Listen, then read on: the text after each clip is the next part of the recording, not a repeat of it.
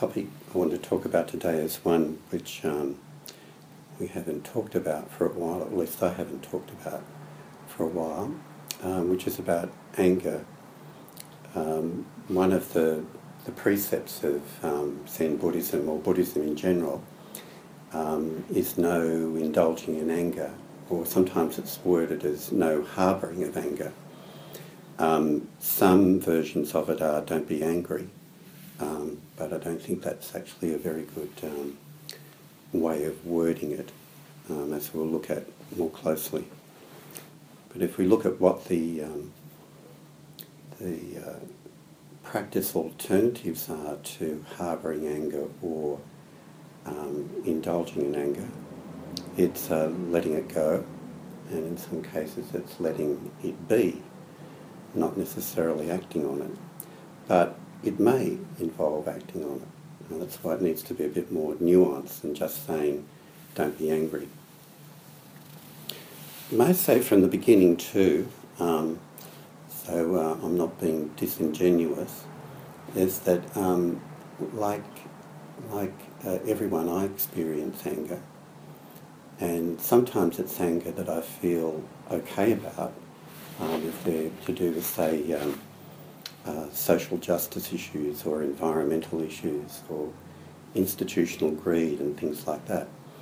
Um, and there's sometimes this anger that I experience, um, which I'm not very proud of either. So I'm just trying to, I don't want to, to give a talk on anger implying that somehow I'm, I'm above it in some way. I experience it like everyone.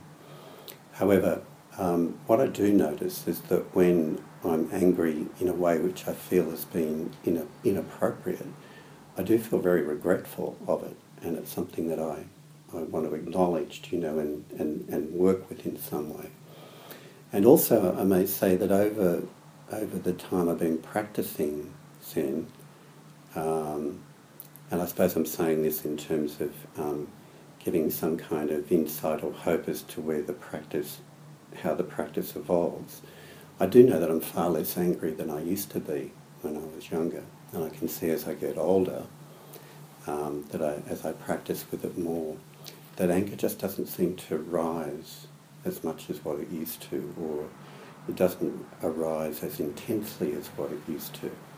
So I think over time, there, there, with this practice, there can be a diminishing of anger that occurs. But whether you get rid of it altogether I'm not so sure. I'm not even quite sure if that would be a good thing. Um, from a plain biological point of view, um, we have anger or aggression built into us and we need to to survive. We all have a fight-flight mechanism. Animals need to have a certain aggression if they're carnivores, you know, kill other animals and eat them.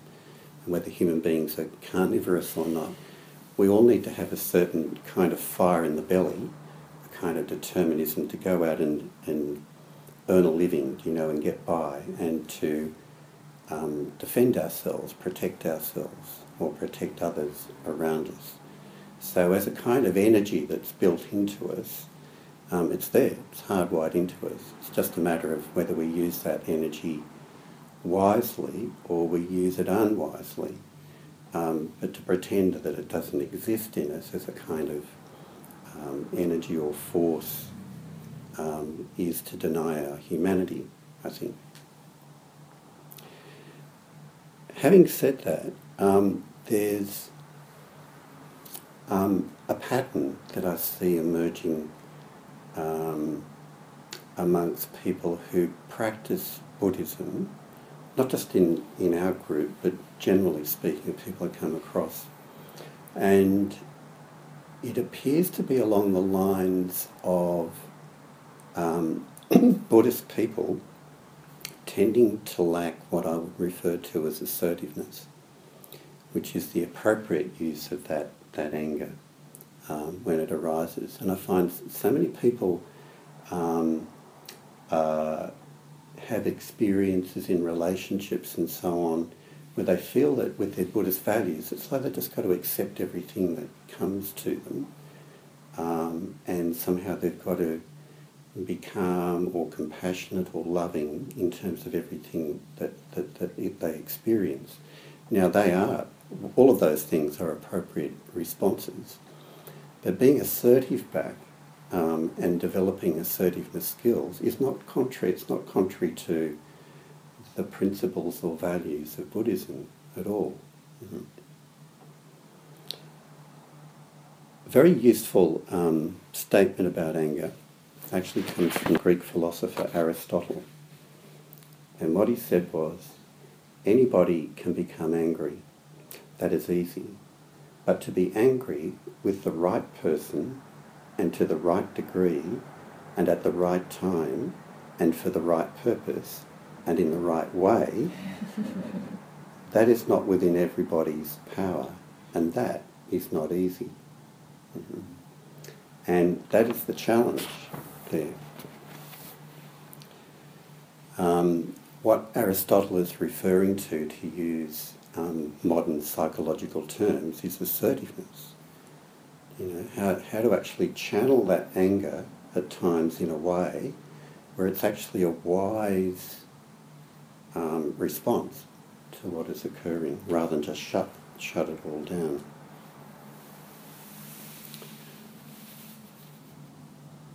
People, you can be angry in various different ways, just to outline. The most obvious way is to be explosively angry, either verbally or physically, be violent.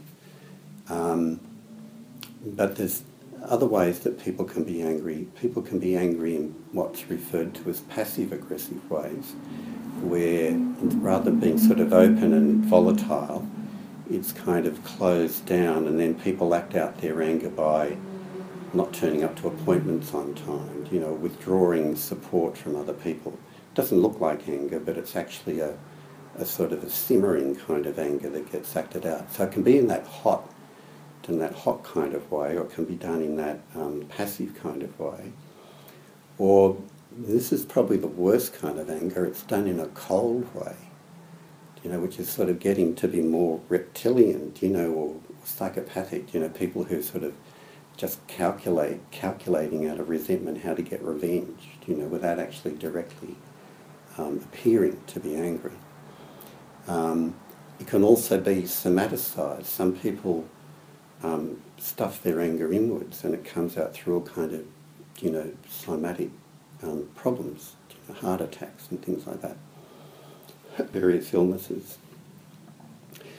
One way of thinking of anger is, um, or putting it into, into, into a spectrum, there is just people who are explosive, and then there can be people who have a style where they bottle up and then they explode, or you have people who just bottle and never explode, it just simmers, you know, just sort of boiling away, like that all the time. And then you have anger which just freezes up. You know? It just becomes so, so stuck and so pushed down that it freezes. And that's the cause of some people's depression, just frozen, frozen anger. Mm-hmm. Don't know what to do with it at all. So they're the various ways that can come out. It comes out in, in very different, subtle kind of ways as well as obvious ways. And they're kind of, in a sense, too often people have a style either to um, dump it on others, like to blame others for their circumstances, be very critical, judgmental, etc. And some people stuff it in, you know, or and their anger then may be directed in towards themselves in an unhealthy way rather than necessarily directed out to outwards to others in some um, kind of way. People directing anger in on themselves is quite a quite a phenomenon. Um, it comes out in the form of you know like very very harsh self judgment, self criticism, and it, and it's in its worst case scenario. Um, it's behind, um, it's the, it's the uh, drive behind suicide, or it's the drive behind self-harm in some kind of way, but it's like it's a crazy kind of um, experience where, the, where anger is just turned in entirely this way rather than outward that way. So it can be a very destructive energy, whether it's directed outwardly or it's directed inwardly. So it's very important that in Dharma practice that we become very familiar with this energy which is inside of it. We become intimate with it and know it. Better the devil you know than the devil you don't know. Uh-huh. As the saying goes.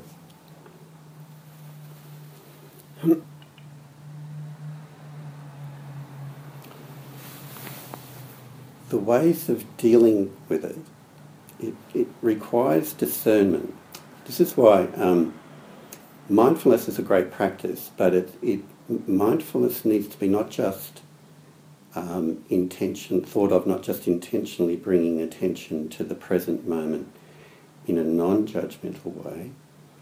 The way Buddhists define mindfulness, some of my my my uh, Buddhist psychotherapy colleagues who are more um, got a more academic background in Buddhism than me, are inclined towards the definition of mindfulness as bringing, um, intentionally bringing attention to the moment in a discerning way, right?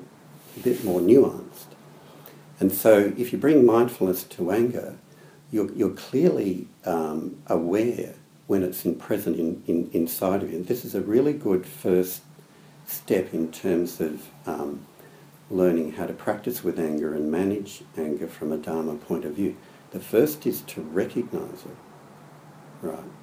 Not to have some kind of um, pure image of yourself as a Buddhist who never gets angry, right? That's not skillful and it's dishonest, really, when it arises. Um, we've got to cut through clinging to identities and just be true to that embodied experience. When it comes up, so if we're angry, we're angry. And it's true in one sense, we're non-judgmental of it. It's like, yep, it's there, it's arisen. And then it's also discerning, because, okay, it's there. Um, there's no point being angry at being angry. That'll make it worse. That, okay, it's there. I'm angry at the moment, I'm aroused. Now, where it becomes discerning and this is very important, there's some kind of sense, some kind of processing goes on mindfully.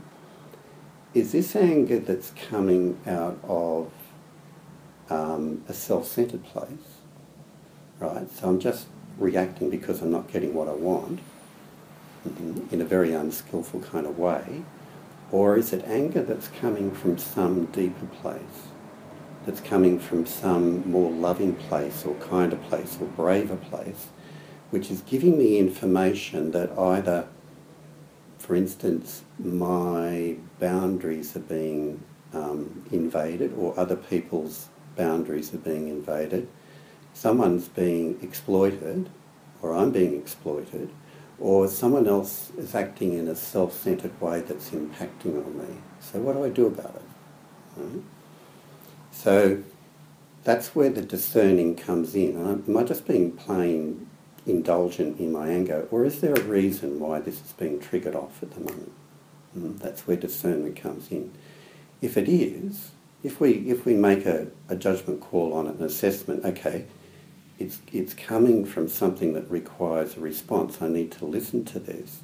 This is where we may be triggered into then what Aristotle said. You know, um, and what psychologists might refer to as appropriate assertiveness in the way that we deal with things. And um, if that's the case, I mean, there's many different things, there's many options we can do. We, we can let it go, we can recognise it but not do anything. That's, that's, a, that's a valid response. Or we may need to verbalise something, you know, in terms of um, stating what we're not happy about or what it is that we need. Mm-hmm. Um, and this is what I'm finding is often, um, if I would suggest there's a pattern emerging that I see amongst Buddhists of not necessarily being assertive when, when it's required mm-hmm, and feeling like it's somehow wrong to do that. But the, the skill is how do you, how do you do it wisely? The two extremes of dealing with anger which are not useful is being aggressive on the one hand um, and harmful to others, verbally or whatever, The other is just to be passive and to be a doormat. And um, my little mantra that I often use in terms of dealing with assertiveness is not just to use the word assertiveness, but my little mantra is calm assertiveness. Now, we may not always be completely calm when we're angry, but if people can calm a bit, you know, recognise they're angry, calm a bit, pause, give themselves a little bit of time mindfully, um, often it gives us the chance to actually say what we need to say so that it's going to be heard. You just blast someone and you're judgmental, you're not going to get your point across. But there's a way in which you can develop um, a, a calmer kind of assertive response, which is constructive. It's actually saying what you don't want and what you prefer to happen, or it's saying what you do want. Mm-hmm. It's actually it's skillful because it's actually probably going to get a, a better outcome mm-hmm. rather than not. But the fact is, all of us could probably put our hands up to thinking of unskillful ways in which we've been angry in our life. Mm-hmm. Okay, it, it emerges. You recognise it, you forgive yourself, and you move on. But it is the challenge of Dharma practice to how we, how we deal with this emotion in a mature way.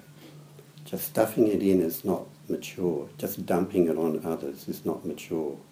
Mm-hmm. But just trying to close the whole thing down altogether isn't healthy or mature either. So it's a matter of recognising that energy when it comes up and how we use it. And we're guided, I guess, through that, through the precepts as a way of guiding us through how to express um, our emotions in a way which are not harmful to others. Sometimes it has to be forceful, though. It doesn't always look pretty. Imagine you've had a friend and that friend was intoxicated with alcohol or another drug and you're out on a Saturday night with them and they wanted to drive a car home. Right? and you used all all diplomatic verbal ways of doing it. You know, please don't drive. You know, you're drunk. Da da da da da. Think of others but they're belligerent and they're drunk and they still want to drive. You might have to forcibly take the keys away from them. You may have to use physical force to do it. If that was what your intention was, to protect them and protect others, and that's what you had to do, well, personally for me, that wouldn't go against my Buddhist values to do that. Or to use an, another example, um, if say um, my my wife or my sister or any of my women friends was being threatened in some kind of way, for me personally it'd be an, an option on the table that I might have to use some kind of physical force to protect. Now it's only one option, I saying it's the only one. Could be a whole lot of different options you could use. But for me personally, that'd be an option on the table. And it wouldn't go against my personal Buddhist values if I had to act on it. Other people might think differently. But there are ways, again, which are saying which anger may be used wisely or it's used unwisely. And, um, and that needs to be taken into consideration. Um, to round off, there is a, um, a story which they believe comes from, um, it's a little story that comes from uh, the Cherokee Indian tribe in North America. And it's called the, the, the Tale of the Two Wolves. And um, it's about a grandfather talking to his grandson, trying to um, give some wisdom to his grandson. And he said, There are two wolves inside of us. And there's a good wolf who is kind and brave and loving. And there is another wolf which is really mean and driven by greed and hatred and ignorance.